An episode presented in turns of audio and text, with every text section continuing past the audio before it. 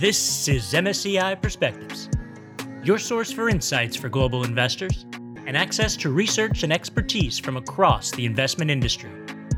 I'm your host, Adam Bass, and today is September 8th, 2022. Inflation seems to be a topic we just can't get away from, and a topic that once again is on everyone's mind. Today on the program, we'll be talking about inflation, including some reactions coming out of the recent Fed meeting in Jackson Hole, Europe's situation as the ECB meets, and whether reports of the demise of the 60 40 equity bond mix are premature. With us to do so are two MSCI Perspectives regulars MSCI's head of portfolio management research, Andy Sparks. My focus is on fixed income as well as multi asset investment problems that um, investors are facing in the current market environment. And Thomas Verbraken, Executive Director of MSCI's Risk Management Solutions Research Team. I'm working out of the Budapest office and focusing quite a bit on, on stress testing and following monetary policies. And with that, let's dive right in. Andy, Thomas, welcome back to the program. Um, the Fed in the US recently had their annual meetings in Jackson Hole and afterwards Chair Powell gave a speech as he as he normally does. Last year's was especially notable. And this speech to say the least moved the markets quite a bit. What happened? What what did he talk about? Yeah, and I think to fully appreciate what he talked about, it, it's useful to understand what he talked about prior to that meeting. So let's go back to the June and July um, FOMC meetings. And at both of those meetings, Fed Chair Powell did did talk hawkishly about the necessity of reducing inflation, but the market interpreted some of his comments as leaving open the possibility of eventual rate cuts in 2023 if the economy weakened too much. He also mentioned the possibility of the Fed being able to engineer a soft landing move forward to Jackson Hole, and the tone was very different. He had what I'm calling his Gettysburg moment. He kept his speech short and he spoke very clearly. He emphasized the pain that would be felt broadly within the economy as the Fed moves to lower inflation. And he also did not, mention the soft landing scenario. I liken this a little bit to a tug of war between Powell and the market. Powell has been trying to get the market to think that rates will be higher for longer as the Fed aggressively reduces inflation. The problem is that the market has been thinking that the Fed's resolve to raise rates and lower inflation could be compromised and ultimately overturned if the economy weakened. And so this created an inverted forward curve for short rates in 2023 which suggested the Fed would begin to soon ease after hiking rates in 2022. This is very strange behavior and called into question the Fed's credibility with, with market participants.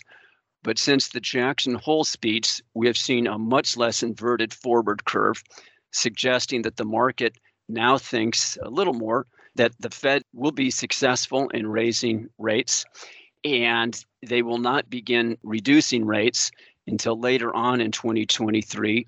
And the magnitude of the rate declines um, will be less than the market had been thinking a couple of weeks ago. So, again, I do liken it a little bit to a tug of war. It's sort of like the market pulls this way. We think you're going to do this, Fed. The Fed says, no, we're going to do that. And we've spoken quite a bit with you, Andy, about the importance of those statements to move markets, especially do you think that was on Powell's mind? One, when shifting tone, but also the the brevity, right? The Gettysburg Address likeness of, of, of his remarks. How conscious of a decision do you think that was? I think it was very conscious, and uh, the Fed and the Fed chair place a lot of emphasis on on transparent communication, and the fact that the market misinterpreted, in the Fed's mind, misinterpreted what Powell said at the um, June and July FOMC press conferences. I think sort of underscored to the Fed let's make sure there's no mistake in, in participants' minds. We are going to be aggressively targeting inflation, lowering inflation, even even at the cost of pain to um, to the economy and to the labor market. And Thomas, generally speaking, what are we looking at in Europe compared to the U.S.? There is a worse dynamic in in Europe um, than in the U.S. We see inflation is still trending upwards. The August flash estimate for headline inflation went up, but also core inflation, you know, leaving out food and energy, that also went up from 4% in July to 4.3% in August. So this could indicate broadening inflationary pressures. another thing, what is actually interesting, interesting if you look at the um, flash estimate and the breakdown between countries, is that there is a, a large dispersion between countries. For example, in the Baltic states, we see headline inflation between 20 and 25%, which is uh, really high. Whereas in France, it's um, it's the lowest with 6.5%. So this dispersion makes the job for the ECB quite a bit harder. And then you have, of course, the the other thing that the ECB has been far less aggressive than the Fed um, in tightening its monetary policy. So the euro has fallen below par against the dollar which in turn again adds further inflationary pressures because the costs of imports and especially energy become more expensive. And then a last data point, which might be interesting, um, is the job market, which is also uh, very tight in the Eurozone. And also, obviously, energy, as you mentioned, especially with the effects of the ongoing Ukraine war. It sounds like energy prices in Europe are not going down anytime soon, are they? we have to to see what what's happening. Um, actually, the European Commission is now talking about uh, implementing price caps on, on energy prices. So the future will tell how how that will play out during winter times when the demand for energy is higher. Um, but I think this will be a, a major factor in the story going forward. So let's look forward there. Um, in Europe, as as well as the U.S., we can start anywhere. What are investors looking at going forward? So US market implied inflation expectations have fallen very significantly over the past couple of months. And the market now sees US inflation at about 2.5% over the next year. This stands in very sharp contrast to actual inflation over the past year of 8.5%. And I think skeptics could rightfully ask if the bond market is crazy. And maybe the market is crazy, but we do think that investors need to take seriously the possibility of significantly lower inflation in the US. Commodity prices, including the price of oil, are down significantly, and the most in, most recent inflation readings in the US have also showed slowing inflation. I think the fundamental issue now is really how much inflation will fall and where will it bottom out? Will it be 4% or 3% or 2% and so on? in the Eurozone, Thomas? Well, we, we see a similar trend here um, in the sense that inflation expectations for the next 12 months have come down, but they're still at higher levels here in the Eurozone, around 6%. Um, what is interesting, though, is that if you look out a bit further, based on, on market data and the implied inflation expectations, we see that um, a year from now, investors are expecting inflation to come down steeply to levels close to the ECB's target of 2%. That's an interesting um, expectation, and we will see whether um, you know these market implied expectations are correct. But if it turns out to be true and inflation will indeed plunge, then the big question is how the economy will do in the meantime. What I mean by that is will inflation come down because of a deep recession, or will the ECB be able to manage to bring down inflation without inflicting major economic pain. And this goes back to some of the scenarios we talked about earlier in our blog post. Will it be more of a of a soft landing scenario, um, or will it be um, you know a scenario where the economy will uh, will suffer more? Obviously, the energy crisis here will be will be a major factor to answer this question. And, and that's that's a huge question, both in the eurozone and the U.S right? The idea, Andy, you mentioned it as well. Yes, they can bring inflation down, but at what cost? Do we achieve that that soft landing? What what are markets showing there in terms of that expectation? I think they've moved away, and in a probabilistic sense, I think um, they're they're thinking that a soft landing is still a possibility. It's just less likely than a couple of months ago, and I'd say that's particularly true in, in Europe and the UK. But even in the US, I, I think there is some concern that the economy is going to be slowing by, by a technical definition. Some might argue the US is already in a recession, that technical definition being has um, has GDP been negative for the past two quarters, and it has in the U.S. You know, it, it, it hasn't stretched into certain parts of the economy. And so, for example, the consumer spending is still pretty strong in the US the labor market continues to be tight. So the NBER, which is uh, the entity in the U.S. that that many observers look at for for defining a recession, still has not proclaimed a recession in the U.S. But the important thing is going forward. What do we think is going to be happening to the the economy? And I'm, I'm focusing in the U.S. right now.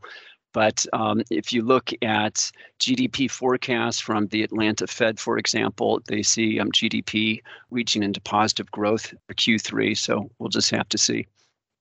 And and Thomas, on the day that this episode will go live, we should say we're recording a couple of days earlier.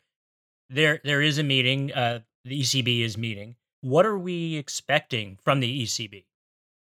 So far, the ECB has been um, behind the curve what concerns monetary tightening, at least compared to the US.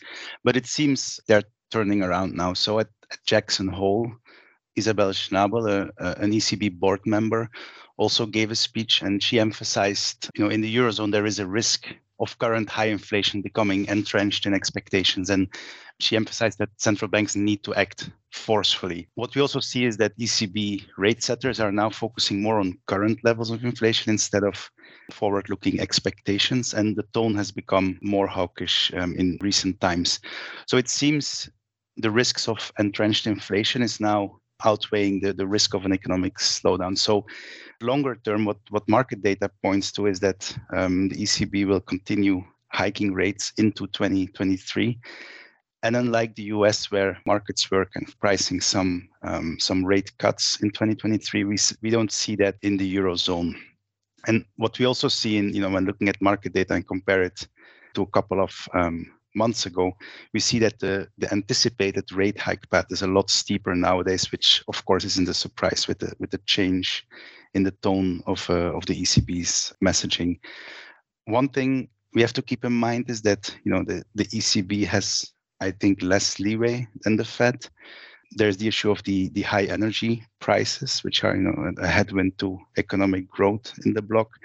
But what we also have here is the, the issue of fragmentation risk, namely the you know the risk of diverging borrowing costs for the eurozone countries, and um, that's something the ECB um, will also keep in mind. You know, we we talk a lot about how actions by the Fed have effects throughout the world. But I'm curious, Andy, how closely will the Fed and other monetary policy officials in the US be watching what happens at the ECB meeting? These central bankers pay close attention to to what the uh, the others are doing. But as Thomas mentioned, there are I think very important differences in the dynamics. And uh, uh effectively, the ECB has a much tougher job, and the Bank of England uh, also has a much tougher job than the Fed because the uh, reduced uh, flow of energy from Russia. It's a huge jolt to the economies. And in contrast, in the US, the US largely consumes energy that is produced in the US. So the disruption in energy is much less apparent in the U.S. than in um, down in many parts of Europe. The negative jolt is not as strong, and that gives the Fed uh, call it protection to be more aggressive at hiking rates. And so, traditionally, inflation in the eurozone has been um, quite a bit lower than in the U.S. But if you look at market implied expectations now, the market is thinking inflation is going to be higher in the eurozone for the next few years um, compared to the US. So that's a real difference of dynamic. And of course, when we're talking about inflation, talking about the potential future of rate hikes, extremely important. But there are some other signals to look at, right? What what are some of those other signals that we should be paying attention to right now? Thomas? Well, in sovereign bond markets, what we see recently is that um, bond yield volatility is, is going up. Um, and also liquidity is deteriorating compared to last year. On that being said, we're still far or relatively far from, from levels seen during the, the great financial crisis. But it is worthwhile to monitor these metrics because they could be a warning sign for distress in, in bond markets. And that's obviously something you want to be aware of as, a, as an investor. Another indicator that you know people often uh, look at is the slope of interest rate curves. And um, the thinking here is that an inversion of the curve could could indicate some um, economic trouble ahead. And when we look at the slope of the yield curve using the, the 10 year and the one year tenor, then we have indeed seen an inversion in the US yield curve and a significant flattening in, in the Eurozone as well in the past month. So, a, a third thing to pay attention to, and I, I mentioned it already earlier, the uh, in, in the context of the fragmentation risk, is what happens to spreads of you know, European uh, sovereign bonds. And in particular, the Italian spread is, is something to follow closely. So as the ECB will continue tightening, these spreads can can move upward as they increase the borrowing costs of um, of, of those countries and put them in in more trouble to um, to pay back. But also in Italy, we have you know elections coming up, and political parties over there are promising to reduce taxes and in- increase spending. But with Italian debt to GDP already at around 150 percent, not all investors are comfortable, and and we've seen the Italian spread um, rising let, let me follow up a little bit on the topic of liquidity. Using different measures of liquidity, it appears to us that liquidity in the government bond market, the US government bond market, traditionally viewed as the most liquid, deepest market in the world, liquidity has been deteriorating. And it's been a gradual erosion of liquidity since approximately September, October 2021, which perhaps not coincidentally, is also when inflation began to um, unexpectedly increase in the US. And one view of this is that the Fed's uh, intervention, its, its um, quantitative um, easing programs and now quantitative tightening programs, are, are having a material impact on liquidity in the Treasury market. And a deterioration in the liquidity market typically has spillover effects to other markets, uh, including the corporate bond market, but also including international markets. And so I think this is an important issue to focus on. And just as a little bit of background in um, in the early days of COVID in uh, March of 2020, March, April, May, the Fed engaged in unprecedented intervention in the Treasury market. And we may be seeing the, the unwind of that right now as the Fed is engaged in its balance sheet reduction program, which, by the way, was is being ramped up in um, in September of this year, so this month. I think the concern is that as the Fed withdraws monetary stimulus and it reduces its balance sheet, that liquidity will continue to deteriorate. The real concern is that if there is some shock to the system, something that's not even on the radar screen now, but some negative shock to the system. Whereas the Fed in early 2020 was dealing with very low inflation and had um, seemingly uh, unlimited ammo to intervene. This time around, um, given relatively high inflation, it might be very hard for the Fed to intervene. And so this erosion in liquidity could worsen as market participants look at different potential scenarios. Um, this is one we think they should be paying attention to there definitely have been a number of articles on this subject saying that the unwinding of these holdings could actually be the bigger threat. How important is that? How much attention should investors be paying to that side of the ledger? Probably more than they're paying right now. In early 2020, that erosion in liquidity was very concentrated, literally within um, one or two months. Um, this time around, it's just been much more gradual but it's been occurring again ever since um, September, October of 2021, and it doesn't seem as though it's peaked. And so, particularly as the Fed becomes more aggressive at reducing its balance sheet, it has a it has definitely the potential to worsen. And ultimately, the Fed um, does have some tools in its toolkit which could help out, but the biggest tool would be quantitative easing, which stands in direct contrast to what they're trying to do. So Fed Chair Powell did not comment on this at the Jackson Hole meeting. He does not. He did not comment on it at the July FOMC meeting. I'll be curious to see in the September FOMC meeting if he does address it because I think it is becoming more apparent on investors' um, radar screens. So we'll have to see what the Fed comment is. But the reality is is that um, it's played such a strong role in the markets that it may have created these generally favorable um, liquidity conditions um, in the aftermath of its massive intervention in 2020. And that's going to be very hard for them to do going forward.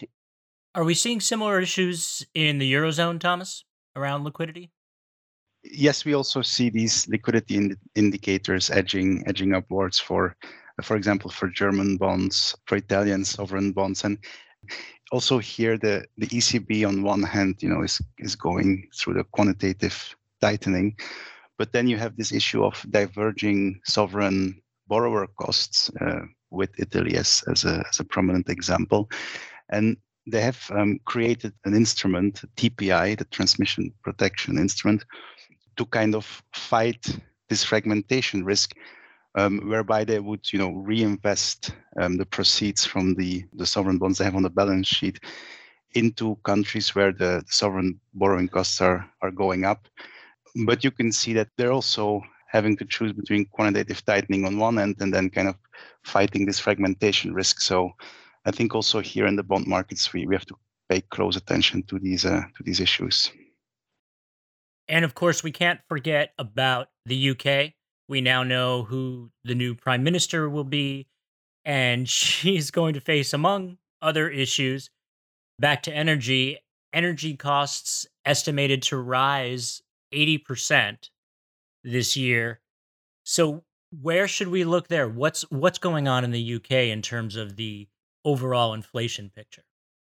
I, I think the UK is, is rather similar to the Eurozone actually inflation in the UK is higher than in the eurozone. Um, the the July reading was 10.1 percent, a 40-year peak, and actually it's expected um, to go to go higher. So they're also having the issue of high energy prices, as you just mentioned, and a tight uh, job market. So um, peak inflation has probably not been reached, and, and we will see higher UK inflation numbers in, in the coming months.